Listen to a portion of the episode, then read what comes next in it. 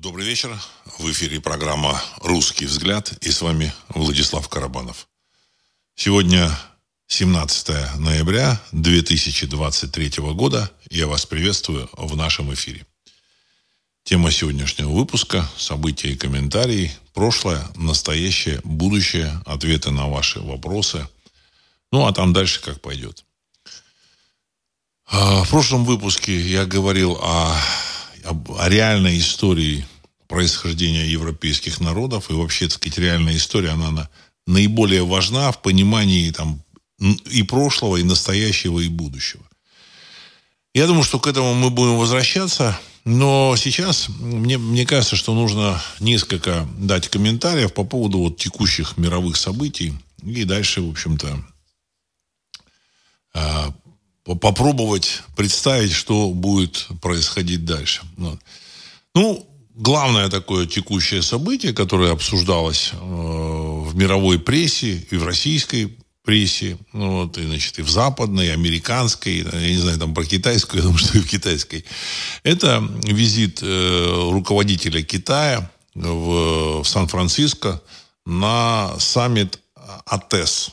АТЭС – это азиатская, азиатская тих, э, это конференция Азиатско-Тихоокеанского сотрудничества, АТЭС, экономического сотрудничества. Вот, сказать, аббревиатура АТЭС, это означает вот, э, Азиатско-Тихоокеанское экономическое сотрудничество. И там он встречался с президентом США Байденом. И вот, значит, все обсуждают, все пытаются угадать, что там было, что там не было.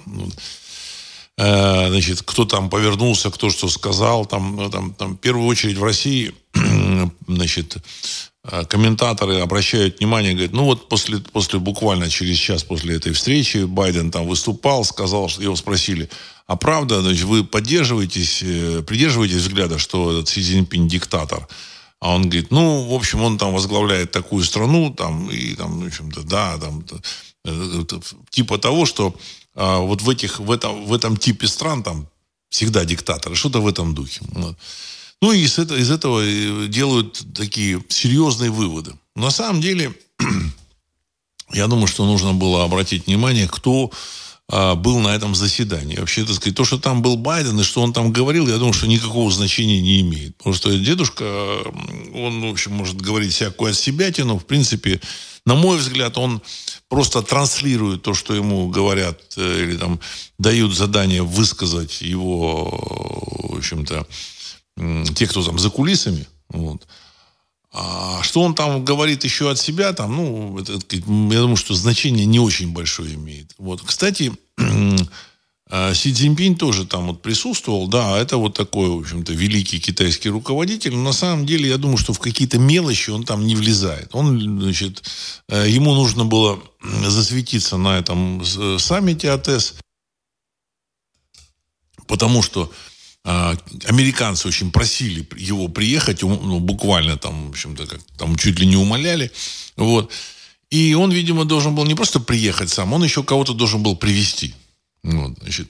Главным там лицом со стороны Байдена была, конечно, а, руководитель Министерства финансов США Джанет Йеллен. То есть это такая серьезная дама. Она была раньше председателем ФРС э, Соединенных Штатов Америки, вот, или Федеральной резервной системы, э, как она там правильно там, сказать, там, называется, как она там функционирует, это там не все, не все вещи понятны. Не, не, не все понятны. Вроде бы частные банки создавали, вроде бы там значит, как бы она отделено от государства. Насколько отделено, там большой вопрос. Вот эта Джанет Йеллен, она сидела по левую руку от Байдена, и она была там главным человеком.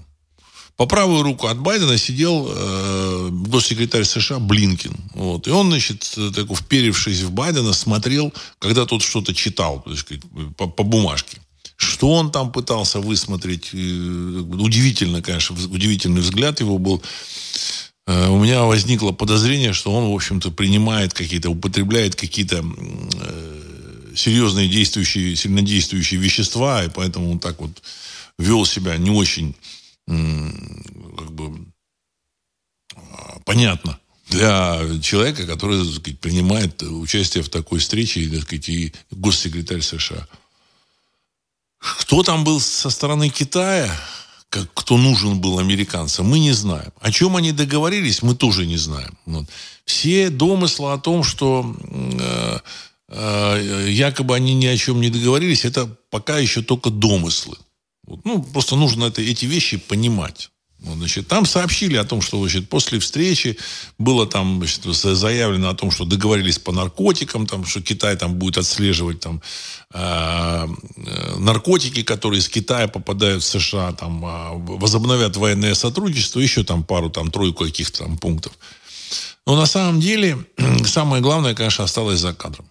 О чем просили американцы – выполнили ли эту просьбу или удовлетворили эту просьбу китайцы или там согласились ее рассмотреть, это все остается за кадром. Значит, дальше жизнь покажет, что, что будет происходить. Но то, что э, для американцев важнейшим э, сегментом этой встречи, важнейшей темой этой встречи было присутствие Джанет Йеллен и финансовая сторона вопроса, это вот, вот это самое главное. Э, от этого зависит вообще судьба э, современного мира. Понимаете, когда произойдет перезагрузка финансовой, финансовой системы современного мира. Или когда она, в общем-то, сказать, обвалится, эта финансовая система. Или, может быть, она не обвалится. Такое не исключено. Не исключено. Хотя я думаю, что это практически малореально, но не исключено. Так сказать. Ну, с точки зрения такого математического подхода, а, но, но с точки зрения вот такого, в общем-то, так сказать, предсказаний, с точки зрения какого-то ощущения, я думаю, что а, крах будет неминуем.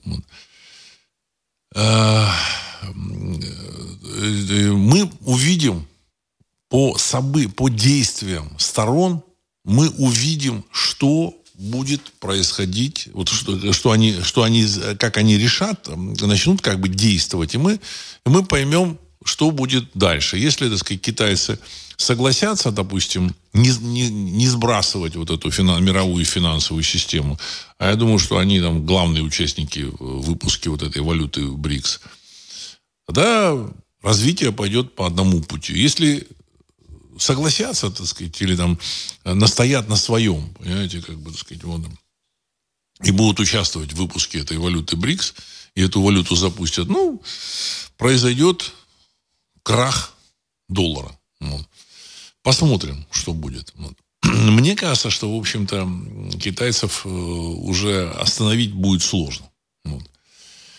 Теперь то, что касается событий на Ближнем вообще всех событий на Ближнем Востоке, событий значит, на территории 404, там взаимоотношения России и территории 404, значит, где там за кулисами этой игры стоят американцы. Я хочу сказать еще раз, э, подчеркнуть, что в принципе эти события э, не имеют с точки зрения там геостратегической, вот как бы Э, передел мира там или еще чего-то, никакого значения для американцев э, на сегодняшний день не имеют. То есть перейдет под контроль э, России территория 404, не перейдет под контроль России территория 404. В принципе, на сегодняшний день американцам это с точки зрения вот геополитики никакого значения не имеет. Потому что это далекая страна, которая никогда не была под, под контролем американцев, вот эта территория 404. И вся буза, которая там происходит, именно с тем, чтобы а, укрепить а, доллар. То же самое на Ближнем Востоке. То же самое на Ближнем Востоке. Значит, сохранится э, государство Израиля, не сохранится. А для американцев уже сейчас, так сказать, глубоко фиолетово. Им нужно решать вопрос с тем, чтобы в мире было больше хаоса. Больше хаоса. Еще один такой вопрос, который задан был буквально вчера президентом Турции Эрдоганом. Есть ли у, Соединен... у Израиля ядерное оружие? Да я тоже думаю, что на эту тему надо высказаться, так сказать, дать свой комментарий, потому что, в общем-то, с утра до вечера всякие политологи, э, комментаторы там рассказывают о том, что у Израиля есть ядерное оружие. Он скрывает это, ну, в общем-то, но оно есть, и все знают, и даже там какой-то министр угрожал этим Э, арабам, что, в общем, э, сказать, а сектор, сектором газа вопрос можно решить одним одной ядерной бомбой или ядерным ударом. Ну и в таком духе. То есть, как бы, в общем-то, сказать, российские эти, эти паблики, медиапространство, оно целиком и полностью высказывает уверенности, и, там, и комментаторы, там, всякие политологи, что, ну, да, у Израиля есть ядерное оружие. Я думаю, что у Израиля нет ядерного оружия по нескольким простым причинам ну, значит, там есть вариант, что он, он, оно есть, есть, конечно, вариант. Это, эту возможность я тоже как бы значит, прокомментирую, почему, почему такая возможность есть. Но с точки зрения э, того, чем, э, как Израиль э, участвовал в разработке ядерного оружия, в общем, так сказать, создавал его, так сказать, в первую очередь в создании ядерного оружия, самое главное это обогащение урана. Это очень сложная, тяжелая работа. Такое государство Иран, оно обогащает этот уран э, свой уже лет 15 или 20. Вот, и все еще, так сказать, пока не обогатило. Ну, я думаю, что в реальности они уже там несколько бомб уже имеют, но они занимались этим обогащением лет 15 или 20. При этом у Ирана есть залежи урановой руды. У Ирана есть э, производственные возможности колоссальные. То есть они там в этих там, несколько создали э, заводов по обогащению урана. То есть этот завод, это не просто там, понимаете, так сказать, там, там, там 3 тысячи или там 5 тысяч квадратных километров. Это э, чудовищные территории, там тысяч, там 50, 50 100 тысяч квадратных э, метров, не километров, метров, вот, на которых э, вот эти э, центрифуги, э, которые, в общем-то, участвуют вот в этом процессе обогащения урана, когда делают из, из э, выделяют из урана такого природного выделяют вот тот, который, в общем-то, и можно использовать в ядерном оружии. И это нужно делать на больших, э, в общем, с, использованием большого количества этих центрифуг, там, не знаю, там несколько десятков тысяч этих центрифуг. А, и это, это, эта работа не, не за один раз, там, сказать, прокрутил на центрифуге, и все, и, так сказать, высыпай там обогащенный уран. Нет, это нужно делать раз за разом, понимаете? Это очень сложная работа. Очень сложная работа. Ну вот. Значит, э, у Израиля таких заводов не было замечено. Э, для этого у них нет урановой э, руды. Хотя, ну, руду могли они, конечно, там прикупить. Но, тем не менее, в гитлеровской Германии Освенцим был построен именно для, а, вот как раз это было место, где обогащали урановую руду. И вот этот Освенцим употреблял э, электроэнергию, равную употреблению электроэнергии городом Берлином. Вот, так сказать, двухмиллионный Берлин. В 1944 году он, в общем-то, потреблял столько же, сколько вот этот, так сказать, завод по обогащению урана э, германский. Вот. То же самое и в США. То же самое и в Советском Союзе. Самое дорогое – это электроэнергия. Чудовищное количество электроэнергии. У Ирана этой электроэнергии есть, у них запасы нефти, э, нефти, там, газа, все это есть. В принципе, они эту электроэнергию могли значит, произвести и осуществить вот это значит, на протяжении там, 15 или 20 лет они могли осуществить обогащение урана. Израиль ничего этого не построил, поэтому у них ничего никакой атомной бомбы быть не может. Одна атомная бомба была создана Южной Африкой. Очень маленькая. Значит, э, была она взорвана одна атомная бомба Южной Африкой. Э, мощность этой бомбы то ли 5, то ли 7 килотонн. То есть она примерно в 2-3 раза менее мощная, чем э, бомба Хиросимы. Вот.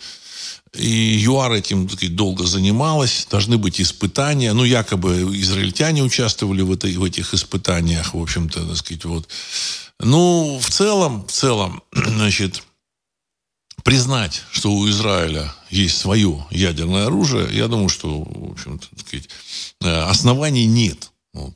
Другой вопрос, вот я сказал о том, у Израиля там в теории может быть ядерное оружие, ну, если его только не передали американцы. Вот оно может быть, то есть если они передали его, вот так не может быть, но если, если передали, то в теории может быть. Ну, вероятность того, что американцы передали, а равно там, я не знаю, там, одной миллионной процента. Понимаете? Вот. При всем при том, что якобы американцы э, спокойно там кому-то что-то передают ядерное оружие, ничего подобного. Никому они ничего спокойно не передают, не передавали и не передадут. Так же, как и Россия не передавала, не передаст, и не, не передает, и не передаст. Вот. Ядерное оружие – это стратегическое, так сказать, оружие, которое используется, так сказать, только и исключительно тем, кто его произвел. Там, значит, там существуют коды запуска или там какие-то там, мы не знаем, как оно устроено, но эта штука, она, в общем-то, так сказать, как-то там э, защищена от того, чтобы какие-то там дураки не взорвали эту бомбу. Это нужно передать и эту бомбу, и систему, так сказать, кодировки, раскодировки, еще, так сказать, хрен знает что. Поэтому, на мой взгляд, у Израиля никакой атомной бомбы нет. Это все пугалки. Пугалки. Ну, надо, значит, признать, что они, в общем, толково э, все это обставили, молчание такое. Вот. Ну, для арабов оно вполне сходит. Вот, и арабы поэтому немножко успокоились. Вот. Поэтому это тоже нужно было прокомментировать, вот, для того, чтобы было бы понятно. К сожалению, все эти комментаторы российские, значит, и западные комментаторы, и, за, и, и, и арабские комментаторы, там, и, в общем-то, и, и не только там эти журналисты, но и э, вот, всякие там политологи. Вот. Это, на самом деле люди, люди очень-очень э, поверхностные и малограмотные.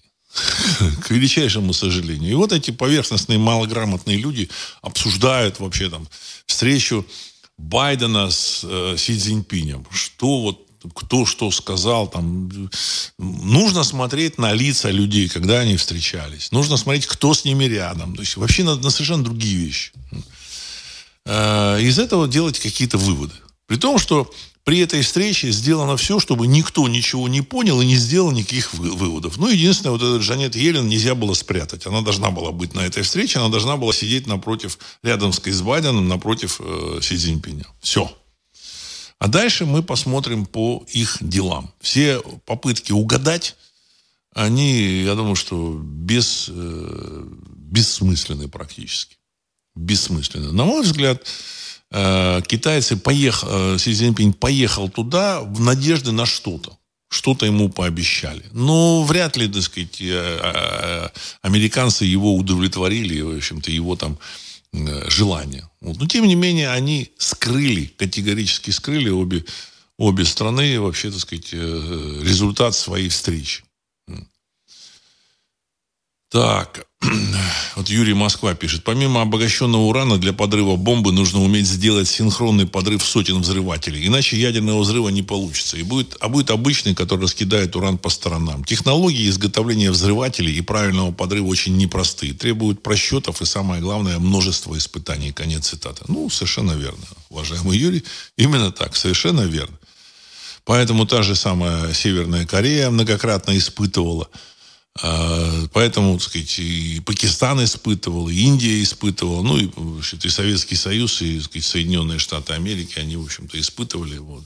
У Израиля не то, что там нет, не было испытаний, нет э, полигона даже, где они могли испытать. Понимаете? Нет площадей, где они могли испытать. Ну, там где-то могли там в глубинах пустыни, в теории. Но ничего этого не было. Я говорю, было одно испытание – атомного оружия у Южной Африки. Потом якобы у Южной Африки все-таки было еще там то ли одна, то ли две атомные бомбы были. Вот. Значит, и эти атомные бомбы, они там благополучно разобрали и все, так сказать, с концами. Насколько эти бомбы были качественные, мощные, это еще большой-большой большой вопрос. Вот, потому что, так сказать, их взрыв, который они, ну, который они, во время которого они испытывали свое ядерное оружие, там, в 70 каком-то году, там, вот, этот взрыв был маломощный. Вот, вот. Так что вот, э, значит, вся эта политика, это, э, знаете, на мой взгляд, это пропаганда, ча чаще вместо там реальных каких-то вещей, реальных раскладов, все эти, все эти журналисты, они покупаются на дешевые психологические трюки и дешевый развод. И дальше, значит, публике рассказывают про, там, про ситуацию, за положение там с э, э, вещей, вот, сказать, с, с, с той или иной страной, так или иначе, в общем-то, пытаются, пытаются разобраться, так сказать, используя дешевые вот эти вот, так сказать, психологические, так сказать, э, информацию, больше как психологические трюки. Ну, так же, как, вот, допустим, Запад, он транслирует э, информацию, западная, западная пресса о том, что, в общем-то, замечательная территория 404, ее войска побеждали Россию, сейчас они разгромят, дойдут до, э, возьмут Крым, возьмут Москву, ну и чуть ли не дойдут до Урала. И никто не задается вопросом, а, так сказать, есть ли такое, там, да, и великое, великое государство, которое, которым является сказать, территория 404, оно, в общем, победит, разгромит, поставит на колени Россию. Вот. И пол, полтора или почти два года они об этом рассказывали. И сейчас они рассказывают с утра до вечера. А, хотя, в общем, никто не задается вопросом. Знаете, я вот так слушаю, там, выступают там всякие деятели и рассказывают про а, украинцев. Что вот мы украинцы и так далее и тому подобное. развивают эту тему. Мы украинцы. Сказать. Хотя никто не задается вопросом, а что за нация такая? Украинцы. В переводе на русский язык это эти самые пограничники, жители окраины. В переводе на польский язык это жители на край, на окраины. В переводе на замечательный певучий вот этот вот язык Э, на мову, это тоже жители окраины. Поэтому нации такой не может быть жители окраины. Понимаете? Вот. Э, э, и понятно, что перспектив у, у них нет никаких. Ну, нет никаких, потому что, ну, не сойдутся. Ну, значит, временно они могут там, в общем, с помощью какой-то, так сказать, там, э, спецслужб, с помощью, там, в общем-то, поддержки, там, западных спецслужб, западных денег, они могут, там, в общем-то, так сказать, э, развернуть эту военную кампанию, значит, против России. Но на самом деле все это не имеет никаких реальных перспектив. Вот просто вот, вот исторических перспектив никаких, абсолютно. Понимаете? Люди, э, которые там живут, они э, сформатированы, сформированы, так сказать, совершенно другой историей. Совершенно другой историей. Немцы, почему они там вот, сказать, такие, почему они там вот э, выпустили, выпускают какую-то продукцию, такие тщательные, точные? Потому что Германия это была куча небольших государств, которые конкурировали между собой. Это были там, какие-то ремесленные города, где значит, там, э, традиции этого ремесленничества были заложены еще там в раннем средневековье, еще, так сказать, частично перешли с Римской империи, там кто-то перебрался ну, туда, в Германию. И вот они вот эти цеха создавали. Это, это, эта культура, она имеет, так сказать, другую традицию. Вот. А территория 404 – это территория, которая была всегда, в общем-то, либо территорией казачества, либо территорией сельского хозяйства. Сказать. И из этого, из этого сказать, к сожалению, никуда не выбраться. Не выбраться. И это все в мозгах у людей. Понимаете, в мозгах. Вот. Поэтому вот ту же самую вот э, Новороссию, когда, так сказать, э, э, заселяли – ее заселили вот, значит, из России, там, мастеровые люди, вот, так сказать, как бы экономику, реальную экономику современную создавали люди, привезенные из России. Понимаете? Которые там могли там что-то делать, там, ремесленники, рукастые люди, в общем, которые э, не занимались там сельским хозяйством, там уже там много поколений. Понятно, что и на территории 404 эти люди через там 2, 3, 4 поколения, если так сказать, их там целенаправленно, так сказать, э, заправ... направлять в направлении, там, я не знаю, там, что-то там ковать, точить металл. Ну, возможно, из них там будет много, получится мастеровых людей. Но это нужно 2-3 поколения, в общем-то, а мир уже уйдет, уже там будет роботизация, все другое, другое, другая эпоха будет. Понимаете? Вот. И в этом отношении в Европе все поделено исторически. Исторически. Венгрия исторически занималась э, высоко производительным сельским хозяйством и немножечко, так сказать, там в Венгрии была экономика и, в общем, так сказать, военное дело в Венгрии было очень занято. Исторически там со времен прихода, обретения венграми новой родины, еще до этого там все это было. Панония, а, значит, там, там Румыния там всегда занималась там, скотоводством, скотоводством, сельским хозяйством испокон веку. И в Румынии никогда там не будет тяжелой промышленности, в общем-то, сказать, потому что земля родила хороший урожай, и поэтому, в общем-то, сказать, румыны всегда будут заниматься сельским хозяйством. Вот. Ну, может быть, они там хорошие вещи из кожи могут делать, там, какую-то мебель они хорошую, так сказать, действительно там у них там из дерева что-то получается. Это все уходит корнями в глубокую историю. На Руси, в России то же самое. Значит, почему там рукастые люди э, в России, в общем, много появилось? Ну, потому что были зажаты на севере. Э, земля э, давала урожай там сам два, сам три. То есть, грубо говоря, там ты засеял какое-то количество там, там пуд пшеницы. Ну, из, из этого пуда получил три пуда пшеницы. Один пуд, значит, на следующий урожай. Ну, один пуд можно, как бы, так сказать, два пуда можно съесть. Вот, все, так сказать. Если там не очень хороший урожай, то остался, так сказать, один пуд. Вот, все, так сказать, ну, там семья голодает. В, это, в этой ситуации выходом было использование там развитых технологий. Жизнь заставила, ландшафт заставил. Плюс освоение всяких Уралов, всяких вот этих территорий, ковка оружия, потому что для того, чтобы отбиваться от э, супостатов, от противников, нужно было уметь делать оружие. Поэтому это испокон веков, сказать, с незапамятных времен. С незапамятных времен, так сказать, это было. Вот поэтому, в общем-то, в России все это умеют делать. Ну, не так, возможно, тщательно, как немцы, ну, в принципе, так сказать, очень э, эффективно, понимаете, так сказать, вот. Может, оно не такая там вылизанная машина, там, этот УАЗик, вот, э, который там ездит, эта буханка, как у немцев, вот, там какой-нибудь этот э, Мерседес, там, этот кубик, вот. Но, тем не менее, эта машина в, военной, в, в войне, она незаменима. И вот эти вот, значит, там, на СВО, значит, бойцы, они больше всего уважают вот эту замечательную буханку. Вот, ставят на нее тойотовский мотор, еще что-то. Вот.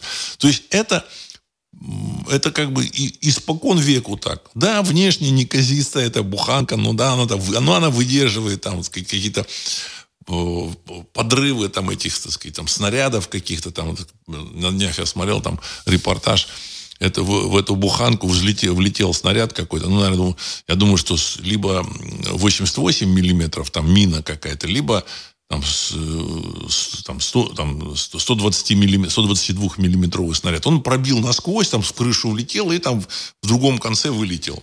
Все. Буханка едет дальше. Никаких, никаких, никаких проблем. То есть, поэтому а, втереться туда, в Европу, нет возможности. Нет возможности. Далее, даже таким замечательным странам, как Прибалтийские республики, в общем-то, так сказать, им втереться туда тоже некуда. Некуда. Все занято. Более того, все, все сокращается там. В Европе все сокращается. Так, давайте я сейчас еще... Сейчас еще вопросы. Так. А, Анна, уважаемый Владислав, по вашей версии Европа в упадке из-за упадка христианства там. Но у нас тоже христианство, как ни крути, другой религии нет пока. В таком случае нас ждет такой же упадок. На чем основаны ваши предположения о русском процветании? Конец цитаты. Uh, уважаемая Анна, а, он же Марго, он же Михаил, потому что, так сказать, под тремя именами человек там написал там все. Вот.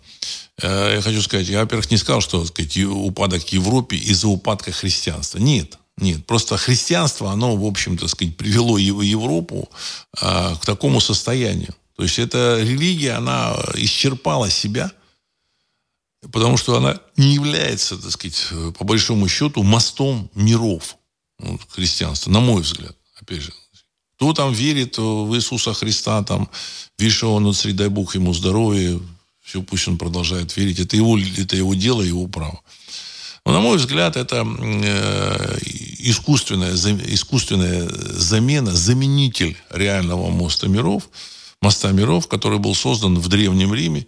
И поэтому пока, в общем-то, так сказать, людей можно, людям можно было рассказывать вот эти сказочки, так сказать, заменить одно другим и сказать, что ты должен, чтобы, так сказать, мост миров установить, обязательно должен ходить в церковь, в церковь и э, обязательно причащаться у этого, так сказать, у, э, э, священника, вот, значит, там, в Польше это ксенс, а в, этот, в Риме там священник, вот, в Италии священники какие-то, вот, обязательно исповедоваться, то есть рассказывать как на духу о всех своих грехах, вот, значит, и так далее и тому подобное. Вот. Все замечательно, а исповедь это вообще круто. С одной, человек, с одной стороны, человеку действительно нужно с кем-то поделиться, но ему говорят, так, так, так, так, так, ты вот сюда иди, здесь все расскажи. И поэтому Э, естественно, там все эти заговоры там раскрывались достаточно эффективно в Европе. Это была очень серьезная, мощная система контроля за населением. Э, на каком-то этапе все это работало. Они охватили всю Европу, более того, в общем-то, и Америку, северную и южную. Но на сегодняшний день э, вот эта философия, теология христианская, она, в общем, не выдерживает реальной критики. Поэтому мы понимаем, что все это, в общем-то, э, для людей уже не является, так сказать, как бы какой-то истиной, э, из-за которой они готовы, готовы, в общем-то, жить, жить так, как э, нужно человеку верующему жить. То есть основная часть европейцев, к сожалению, может быть, не основная, но какая-то часть, она, они не верят в Бога. Понимаете? Не верят в Бога. Вопрос не в кризисе христианства, а в том, что не верят в Бога. Понимаете? Вот это проблема. Вот те же самые лжецы, там, вот, западная пропаганда, вот лжецы, там, в общем-то, там есть, конечно, не только там лжецы, но и э, рептилоиды, я рассказывал о них, вот. а у них там, так сказать, своя мотивация, но эти лжецы, они просто не верят в Бога, и поэтому лгут, поэтому они, так сказать, организовывают вот эти, так сказать, эм, конфликты, вот, значит, и, к сожалению, не только там на Западе, в Израиле тоже не все верят в Бога. Вот. Хотя хочу сказать, что среди евреев количество людей верующих достаточно большое. Поэтому, в общем-то, э, среди иудеев э, есть какое-то количество людей, которые, которые верят в карму и которые выступили против этой э, спецоперации. Другой вопрос, почему они не выступили, когда Израиль поддержал войну с Россией с русским народом. Это не, не, это не война с Россией, это война с русским народом. Вот это, это большой вопрос. Поэтому это разные вещи, уважаемая Анна, вот, о том, что упадок христианства привел там, к, к упадку э, Европы. Нет, это как бы закономерный, закономерный результат развития этого христианства. Просто перестали верить в эту философию, в эту теологию. Через эту теологию перестали верить в Бога. Вопрос не в христианстве. Вот, а вы говорите, ну у нас тоже христианство как ни крути. Вот у нас немножко по-другому. Я так полагаю, что в России людей э, стихийно верующих э, в какой-то, какие-то языческие так сказать, символы, в какие-то языческие так сказать, вещи – значительно больше, чем в Европе и на душу населения, и в численном э, отношении. На том же самом, вот, на том же э, самом СВО, на театре боевых действий, я думаю, что каждый там четвертый, там, может, третий, это человек, у которого есть руны, который верит в это, верит в Бога, верит в высшие силы, верит, э, у него есть какая-то связь с этими силами. Понимаете? А в Европе этого нет. Вот это вот самое главное. И поэтому понятно, это, понятно, что их там направляли в этом направлении, в общем, строили. Вот поэтому они двигаются, так сказать, туда, куда они двигаются. Значит, э, они эм, упустили момент, когда они могли, там, европейцы, когда они могли эм, э, ну, исправить двигаться, исправить, исправить то, что там у них заложено было еще там, так сказать, во времена там, я не знаю, там, Римской империи, там, в общем-то, вот. А в 20 веке это сделать можно было. Ну, им не позволили. Вот, вот такие вот. А, значит, Юрий СПБ. Владислав Александрович, может, русские верят как в православие, так и в свои корни. Может быть, так, такое. Они и не противоречат друг другу. Ну, уважаемый Юрий, Возможно так, но тем не менее православие, вот сейчас я так ощущаю, вижу, что русский народ, он, в общем-то, так сказать, не очень в это православие верит. У него есть по отношению к нему очень, э, ну, не то, что серьезный, а уже фат, фатальный уже, в общем-то, так сказать, отказ от него. Он, он есть, и, типа, и от этого не уйти. Дело в том, что у, в России э, был в 90-е годы у христианства был шанс вернуться в Россию. Был шанс. То есть в 17 году его, в общем-то, так сказать, там задвинули, русский народ отказался от него. Ну, был какой-то шанс, потому что, ну, нужно было людям как, какая, какая-то, какой-то стержень, какой-то, понимаете, какой-то ниточка, которая связывающая его с неба, с небом человека. Вот. Ну, вот эти вот, так сказать, православные, мне кажется, этот шанс они, в общем-то, так сказать, эм, использовали, значит, э, исходя из каких-то своих личных интересов. Там они начали выстраивать там свои какие-то, так сказать, там, структуры, в общем, э, обслуживать власть имущих. Причем это, в, в этой власти, так сказать, все поменялось уже несколько раз с 90-х годов. Вот. И поэтому среди русских только 2% верующих. 2%. Вот, реально. Они могут называть себя там, да, мы православные, они не верующие в православие. Так сказать, вот.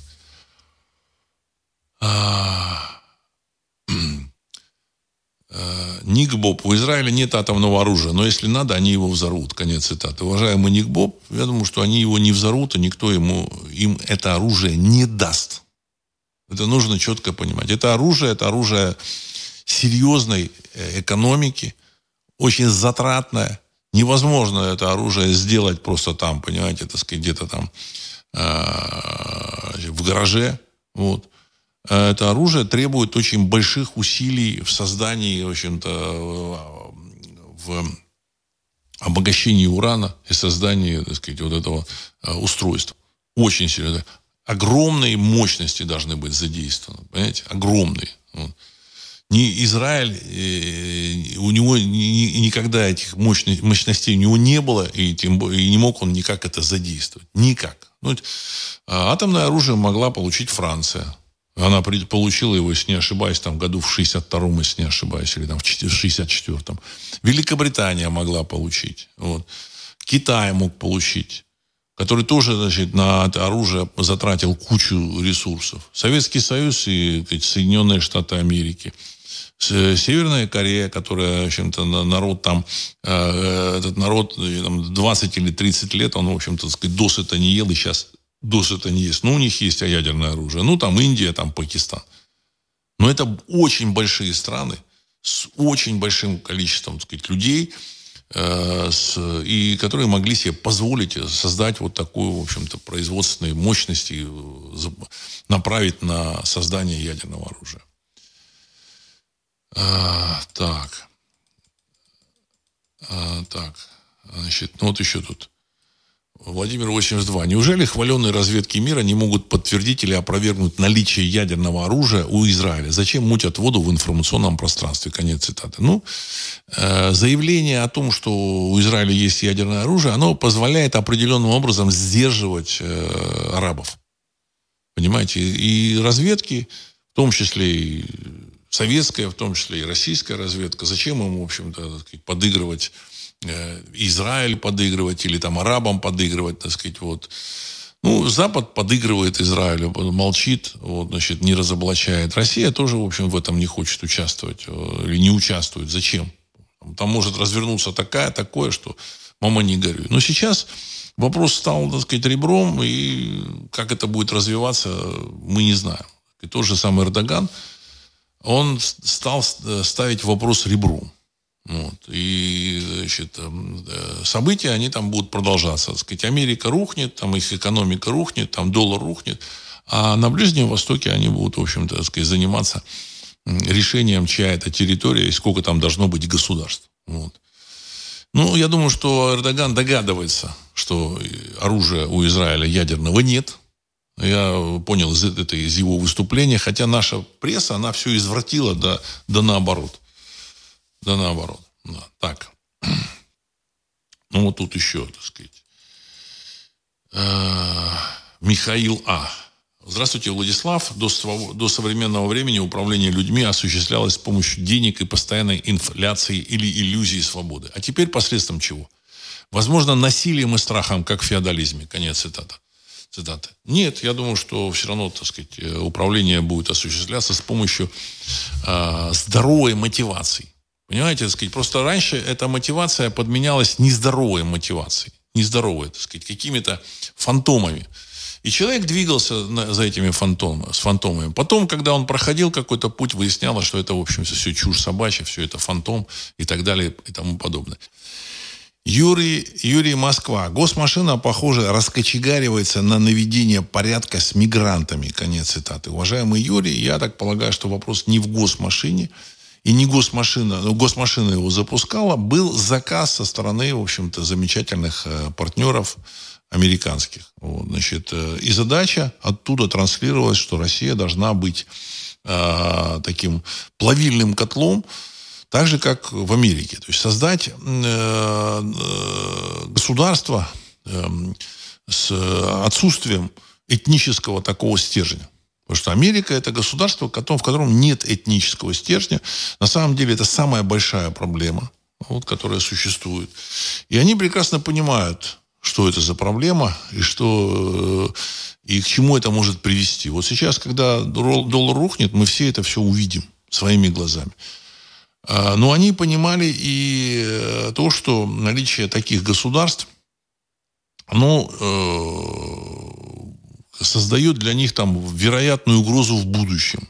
Понимаете? И поэтому, естественно, они транслировали для России, что вы должны заселять Россию, там, в общем-то, сказать, выходцами там, с, со Средней Азии, там, за Кавказе, еще откуда-то. Ну, понятно, что там с Индии там кого-то завести или из Африки э, очень тяжело. Хотя я думаю, что из Африки тоже пытались. И отсюда была трансляция вот со стороны вот этой демократически настроенных, в кавычках я беру, демократически настроенных этих персон, которые там якобы там э, представляли демократов, в России, вот, о том, что да, Россия для всех и так далее и тому подобное. Если вы помните, так сказать, и, э, руководство России в 2000-е годы прямо выступало, что да, так сказать, Россия там для, это, если для русских, это, в общем, э, никак, такого нельзя, тут Россия, ни, ни в коем случае это фашизм и так далее и тому подобное. То есть, э, был такой заказ. Вот. Сейчас э, с партнерами существуют расхождения во мнениях о будущем. Вот. И поэтому от этого заказа потихонечку, в общем-то, избавляются. Хотя, в общем-то, заказ выполняла не просто, так сказать, госмашина. Там людей смазывали, их там приглашали в, США, их, так сказать, там, э, они слушали какие-то лекции, их там, так сказать, финансировали. Все это было не просто так. Все это было не просто так. Объявляли там хорошими, там, великими там, министрами, там, министр иностранных э, финансов там был такой замечательный, так сказать, Кудрин, который там и устроил эту кубышку, которую, так сказать, эти э, партнеры, так сказать, американцы, американо-европейские отняли. Вот. Сейчас э, все встает на, с головы на, на ноги. Ну и поэтому спра... э, власть в России, она, э, в общем-то, знала что население, в общем, не приветствует, так сказать, перемещение сюда мигрантов. Но теперь оно поняло, что речь идет вообще о сохранении э, сказать, э, власти системы. Значит, если э, победит Запад, то в этом случае эти люди тоже, в общем-то, будут эм, вот эти представляющие власть, встроенные в эту иерархию власти, они, в общем, очень много потеряют. Вот, причем больше, чем население.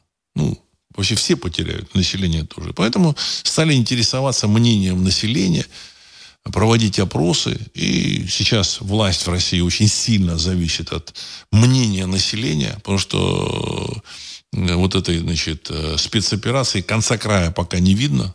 Вот, значит, понятно, что в Кремле ждут финансового краха э, США. И когда случится финансовый крах, оно, в общем-то, война закончится само собой. Пока финансового краха нет, бессмысленно практически. Все удивляются, я говорю о том, что все ну, спрашивают, ну если российская армия такая сильная, почему они не возьмут Киев? А смысл? Смысл. На сегодняшний день э, американцы могут там рисовать любые деньги и, в общем, так сказать, поддерживать вот это, э, вот это противостояние. Если российская армия продвинется достаточно далеко, они могут вообще отсечь Россию от всего мира, так сказать, даже там заставить там, другие страны там, поверить в том, что Россия там агрессор и так далее и тому подобное. Вот. Э, империя зла, они же, в общем-то, об этом говорили. Вот. Важно не только сказать, а заставить поверить. Вот. Э, у них это получается. Не то чтобы неплохо. У них это получается, так сказать, так как они контролируют всю мировую прессу. Вот, через не только значит, непосредственно через там, деньги, но и эти люди подготовлены там в, в Америке, прошли селекцию. Поэтому, кроме проблем у России в случае взятия Киева, при наличии вот, сказать, вот нынешней конструкции мира, не возникнет ничего. Поэтому надо ждать. Надо ждать. Вот мы ждем. Все ждут. И, соответственно, сказать, э, это ожидание, оно не очень, так сказать, комфортное. Вот, хотя рассказывают о том, что в России э, экономика развивается, выросла на 3%. Вот вчера, там, сегодня сказали, что, вы знаете, в России экономика выросла или вырастет в 2023 году на 3%. Все, все, все очень хорошо. Но на самом деле мы понимаем, что эти э, нахождение в определенной изоляции экономической, оно не очень комфортно. Значит, э, людям приходится отказываться от привычных каких-то вещей, от э, значит, возможности привы- купить там то, что они хотят, или там съездить, куда они хотят. Может, кто-то хотел там поехать там, не знаю, в Рим там, или там в Париж. В теории можно, но, в общем-то, не очень комфортно. Прямых рейсов нет, ну и так далее и тому подобное. Вот.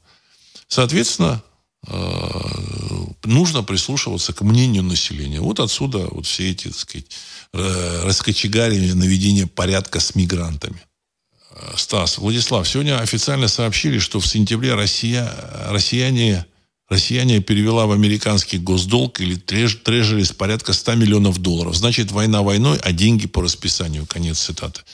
Не знаю, я сегодня читал заявление Центробанка России, в котором Центробанк категорически отверг э, вот эти вот, так сказать, мнения о том, что там 100 миллионов перевели вот, так сказать, в трежерис американский. Я думаю, что это все, это все, как это, ложь. Хорошее слово там придумали, ну не слово, расхожее слово, а фейки. Это все ложь, фейк. Понимаете? Работает, понятно, пропаганда, Э, они вообще, когда начинали вот эту кампанию, они очень серьезно рассчитывали на пропаганду, на пятую колонну в России. Ну вот, э, выяснилось, что э, население России достаточно сплоченно. Это для них было, возможно, новостью. Там, там, там тоже люди оторвались от реальности, они там э, изучают реальность, которая была там в России там, в 80-е годы, там, в начале 90-х, как бы поголовный алкоголизм, когда, если кто-то помнит, э, в 92-м году стояли люди, вот у него там два ящика пустых, вот, знаете, так сказать, деревянных ящиках, ящика, и на этих ящиках стоят там несколько бутылок этого спирта, как он там назывался, там, Э, рояль, спирта рояль. Там, самый популярный был спирт рояль. Были и другие виды спирта, в общем, проблем не было. И этих, этих э, спиртов, это, все, этого всего было безумное количество. Безумно. И стоил он тогда, если не ошибаюсь, э, уже, так сказать, э, э, уже, в общем-то, в рознице 2 доллара литр. То есть, грубо говоря, если на сегодняшние деньги перевести, э, то это примерно значит, 4 э, бутылки водки. То есть за 2 доллара можно было купить 4 бутылки водки. Значит, 50 рублей на, на сегодняшние деньги. То есть ничего.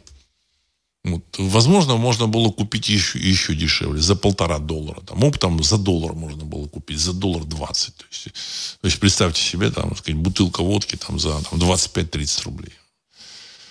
А, они исходили из того, что вот население такое, а Россия очень серьезно поменялась. Рынок, он заставил людей, значит, отсутствие халявы, он заставил людей, в общем, подумать немножко о себе э, самим. И поэтому страна потихонечку начала меняться. Вот. И, кстати, мне вот один из слушателей рассказывал о том, что он э, видел э, такую злость значит, европейцев, которые вот, они, они смотрят вот на были там в Ростовской области, смотрят на окружающее население, смотрят на все эти заведения, они вообще пьяных нет, и никто не пьет алкоголь. И это их, в общем-то, очень удивило и возмутило.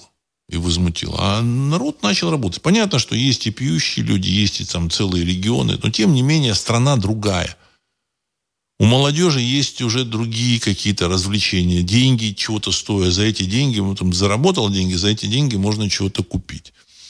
социализм был очень хорош, а, значит, но за деньги ну, нужно было много работать и упорно, и после этого за деньги ничего нельзя было купить. Понимаете, так сказать, нужно было еще либо в очереди стоять, либо там ехать в Москву, там, в, в Ленинград или еще какие-то крупные города. Вот.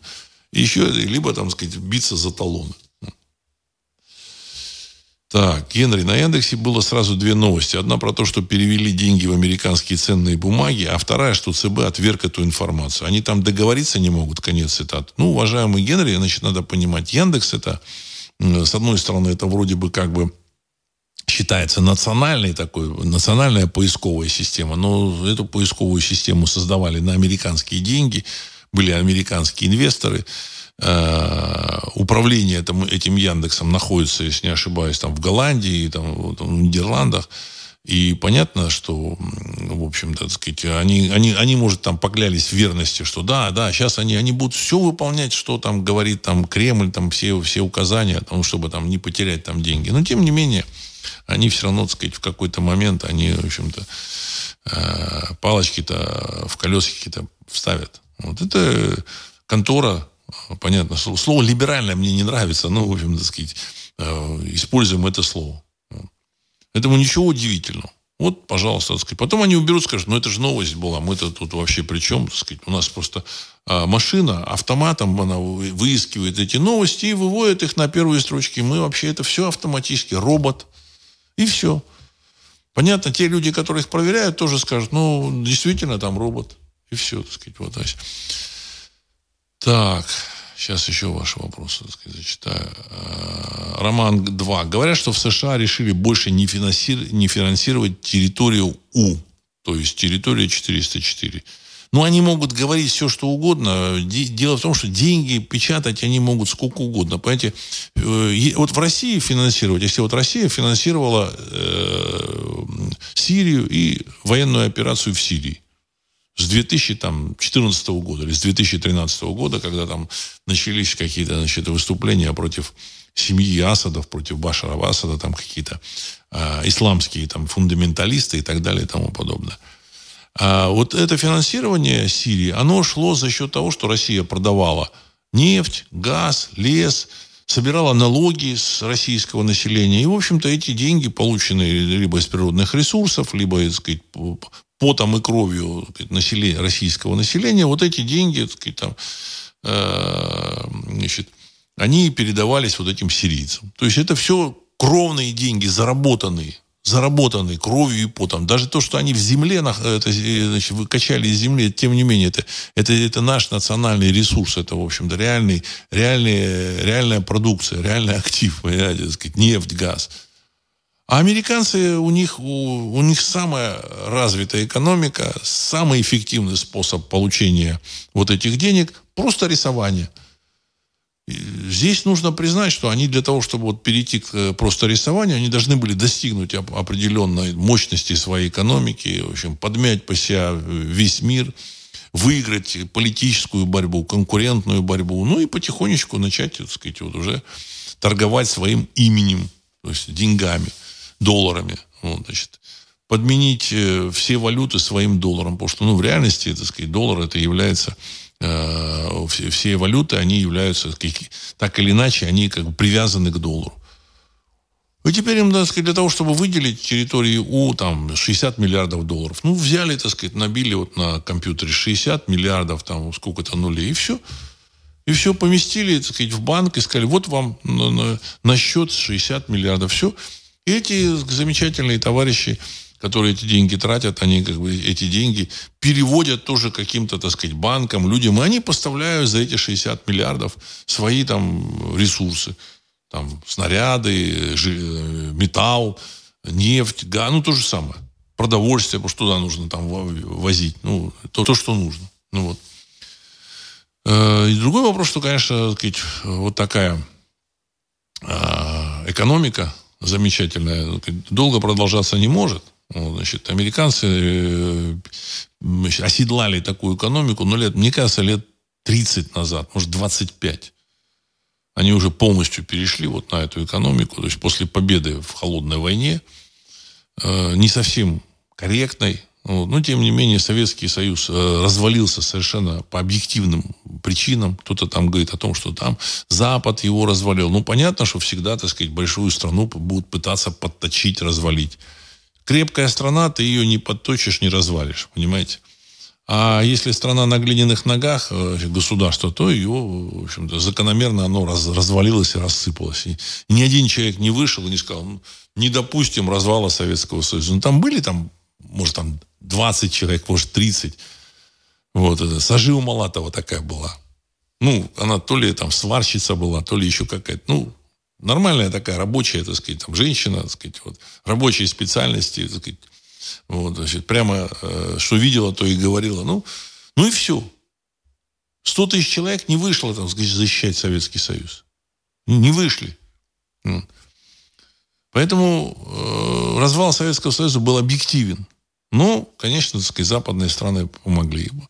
После развала Советского Союза, понятно, что американцам так сказать, э, э, представилась такая возможность э, заменить реальную, реальное производство, общем, так сказать, производством просто доллар. Пусть люди работают там, другие страны, они начали рисовать доллар. Ну, понятно, там в Америке кто-то работает, кто хочет, кто хочет. Ну, огромное количество людей решило, а что, что работать? Смысл? Смысл, если, так сказать, деньги спускаются сверху. Вот. И все. И начали они печатать доллары. Вот. Но это время заканчивается. Оно все уже закончилось. Появились другие страны, другие желающие так сказать, вытеснить вот эту вот, так сказать, главную страну с, с Олимпа. И, в общем-то, так сказать, это закономерный, закономерный процесс, он сейчас идет, проходит, и мы это видим. Плюс это, так сказать, главная страна, она еще, в общем-то, так сказать, пыталась размазать э, этносы, так сказать, Европы, этносы, так сказать, в России. Они там не, не совались там в какую-то там Саудовскую Аравию, там в Японию, там 300 лет неинтересно было, там в, в Южную Корею. Нет, их интересовали вот Европа и Россия. В Европе они очень постарались я думаю, что во Франции придется, так сказать, что-то делать с 20, там, 25 миллионами э, арабов, африканцев. Вот. В Германии из 80 миллионов, я думаю, что миллионов 15-20, то есть четвертая часть. Во Франции треть, больше трети. Это какие-то вот, так сказать, такие мигранты из каких-то очень южных стран, очень, очень жарких очень теплых, то в Германии чуть поменьше этих мигрантов. Но, тем не менее, тоже проблема есть. Я в каких-то выпусках говорил, и сейчас считаю, что э, немцы э, со своими мигрантами, вот как только рухнет доллар, они со своими мигрантами разберутся вообще в момент. В момент. Они сменят этих Бербоков, Шольцев, там вообще никого, никого не будет вообще. Вот. Все быстро они устроят. Француз, у французов будет более болезненно. У итальянцев, мне кажется, итальянцы тоже, тоже быстро, так сказать, след, след за немцами. Они, мне кажется, там э, смотрят на немцев и, в общем, уважают, уважают немецкий подход, уважают немецкий подход. И поэтому тоже так же разберутся, значит, со своими мигрантами. Вот. Я тут был в этом, в Генуе, и шел вот когда-то вот, и шел там, значит, там по набережной, и там, значит, надпись это на английском языке. Здесь опасно, здесь бьют мигрантов. Полиция бьет мигрантов. Не бьют, а полиция, здесь полиция бьет мигрантов. То есть, ну, итальянцы там, они как бы, так сказать, им сверху, так сказать, начальство там э, с Вашингтонского обкома э, дает указивки там принимать этих мигрантов, они как бы вроде выполняют, но по итальянской привычке, там же итальянская забастовка где придумана? В Италии. И крик души, они их, в общем-то, сказать, в каких-то там темных переулках полиция лупит этих мигрантов. Поэтому значит, там мигрантам не, не, не так просто. Но, тем не менее, достаточно мигрантов. Ну, Европа начнет избавляться от этих мигрантов. Вот, для того, чтобы они осели в Европе, нужно все равно, так сказать, так плотно. Нужно еще одно поколение. Вот. Что там с турками будет, э, не, неизвестно. Но я думаю, что как-то договорятся. Вот. А, так. Значит, сейчас еще читаю. Светлана, добрый вечер. Это уже второй фейк за несколько дней. Первый был про продвижение войск на более выгодные позиции. Это каких войск? Российских или там этих самых 404? Э, вот. Вот. То, то же самое, в общем, работает э, ЦИПСО. плюс им проще работать сейчас. Зачем нужна вот территория 404, вот, ну, как бы, так сказать, пропагандистам? Они, понятно, они, в общем-то, так сказать, они проиграют, эти западники, американцы проиграют. Вот. Но они как можно больше хотят навредить. Потому что огромное количество людей сидят без денег, значит, готовы взяться за любую работу. Прекрасно говорят на русском языке. Я был в Киеве, хочу сказать, что в Киеве а, русский язык мне показался значительно, значительно более правильным и чистым, чем, допустим, в Москве или, или там в Петербурге. Ну, реально, вот мне так показалось. Вот люди говорят на хорошем, правильном русском языке. Вот так я ощущал. Вот. В Петербурге там со своими оконями, аконями, там есть какие-то отклонения небольшие. А в Киеве вот традиционный русский язык. Поэтому они работают, э, пишут там новости, пишут какие-то значит, там э, фейки, пропаганду какую-то, работают люди там, в общем-то, раз там щелкнул пальцем, и там 20 тысяч, так сказать, писак таких найдется. А 20 тысяч писак много, чего, много чего в России могут сделать. Вот. И, значит, люди там транслируют, там, вы знаете, там, из России вывезли там какие-то там столько-то денег. Вот. И, человек, ну, представляете, из России, так сказать, переживает, из России вывозят эти, так сказать, там, валюту, там, валютные там резервы или ресурсы какие-то. И с, с утра до вечера это вот эта ерунда, чушь это, она несется со, со, со всех вот этих каналов. Причем люди иногда поддаются вот этому как бы влиянию, вот это, да, вот, значит, похоже, вроде похоже на правду. Или там, он сразу не может отличить, что это, в общем-то, ложь и ретранслирует. Смотри, что произошло. Смотри. И, и дальше там ретрансляция, так сказать, там прилетело четыре этих э, беспилотника в Москву, там, ну, стукнулись, а там какое-то здание. Там даже стекло, если не ошибаюсь, не разбилось. Вот это э, Москва-Сити. Но, тем не менее, такая пропаганда была, такой хай был, такой крик, что все, так сказать, налет на Москву. На, население Москвы начал прятаться, уезжать куда-то там. Ну, в общем, реально обсуждение, что да, да, все нужно уезжать, все, бомбят Москву, все, все, все, все пропало. Где таких людей найти? В Польше их не найти, там, они говорят, конечно, там кто-то на, на языке похожем на русском, но тем, тем, тем не менее, допустят ошибки. Поэтому, поэтому это как бы очень удобная так сказать, территория, где можно таких людей навербовать. Вывезли какое-то количество людей в Европу, вот, кто-то там останется, вот, из, из них можно навербовать. Ну, там и, значит, есть у них, в общем-то, э, для этого серьезные перспективы. Но лучше всего прям там, на Украине. Потому что в Европе они все-таки найдут какую-то работу, не станут этим заниматься. А на территории 404, ну, Никакой работы нет, ничего нет, придется. Так. Значит. Э, ну, вот еще, так сказать, вот, э, это вот, вот в самом начале написал, так сказать, автор. Вот, я уже не буду его имя там озвучивать. Здравия. Как люди верят нашим патриотам? У Пескова дочка во Франции живет, правда, очень бедно, как он утверждает. Значит, там лучше, чем в России. Или они просто предатели своей родины. Конец цитаты. Ну, знаете как, э, в свое время на сайте Ариру мы писали статью э, «Русский народ покидает свою родину». Условия э, в России для развития, они, в общем-то, были очень, так сказать, сложными в реальности. И человек, выбирая возможности для своего развития, для там, как бы, сказать, заработков, он, в общем-то, взвешивал и понимал, что в России у него ему ничего не светит.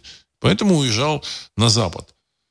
Уезжали не от хорошей жизни, не потому, что там предатели Родины. По поводу дочки Пескова, это, так сказать, другая тема. Другая тема. Но я думаю, что она тоже, так сказать, в, в, в такой привилегированной семье, вип-семье, золотая, золотая молодежь. Ну, поэтому, в общем-то, выбирая между там какой-то рашкой, она же еще, так сказать, общается, общалась, так сказать, под воздействием вот с этой, так сказать, всей этой либерды была. Ну, что, там эта рашка, кому она нужна? Ну, поехали на Запад. Опять же, еще раз подчеркну. Масса людей вынуждена была выехать на Запад. Э, многие, много слушателей программы «Русский взгляд» э, это люди, живущие на Западе. И поехали они туда не потому, не потому, что они хотели предать Россию. Им нужно было выживать. И мы должны этих людей понимать. Эти люди, они остались все равно, в общем, там еще, так сказать, уехав на Запад, они больше иногда патриоты, э, чем те, кто, так сказать, э, остались. Будет, будут нормальные условия в России, нормальные условия, чтобы можно было пойти купить землю за нормальную стоимость, чтобы к этой земле нормально провели так сказать, электричество, чтобы там была возможность работать, чтобы там воду провели, чтобы чиновники не душили этих людей. Эти люди, возможно, приедут. Понимаете? Они, возможно, приедут, тем более там на Западе там будут какие-то сложности. Вот. А, эти люди умеют много чего, они научились. Надо понимать, что на Западе на самом деле, в общем-то, развитие экономики было значительно выше, чем в России.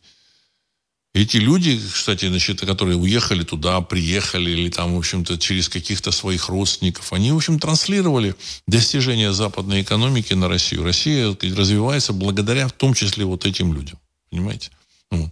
Потому что одно дело там э, просто финансы там прислать в Россию, там, когда Россия там занимала эти деньги, продает там нефть, газ, а другое дело непосредственно люди, которые понимают, как это должно выглядеть, как это должно быть сделано. Поэтому сегодня там Россия сказать, какие-то шаги сделала достаточно эффективные благодаря тому, что переняла у того же, у тех же американцев, у тех же европейцев э, многие их э, стандарты. И это на самом деле, я думаю, что заслуга в том числе этих людей. Я э, прекрасно понимаю, вот, и поэтому не нужно этих людей как-то тут обижать. Вот.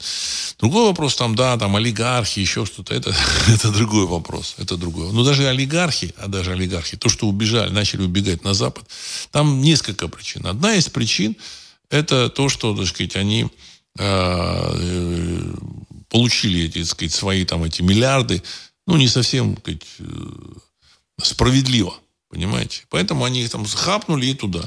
Другой вопрос, когда человек, в общем-то, так сказать, там заработал какие-то деньги, они боятся здесь, боятся государства, чиновничьего произвола, поэтому едут, так сказать, и туда, там, на Запад, вкладывают туда. Что?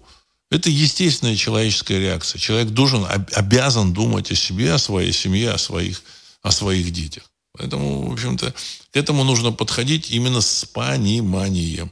В итоге я хочу сказать, что процесс, процесс переформатирование мира идет. Я так полагаю, что мы, мы должны разбираться, так сказать, вот в, в этих сигналах, вот, значит, э, события, которые там происходят, там, встреча там Байден, этот, э, Си Цзиньпинь, какие-то, так сказать, какая-то там информация, значит, которая там распространяется в мире, э, тоже эту информацию нужно, так сказать, просматривать сквозь, в общем-то, критическое, критические такие, так сказать, критический взгляд, критическое сито.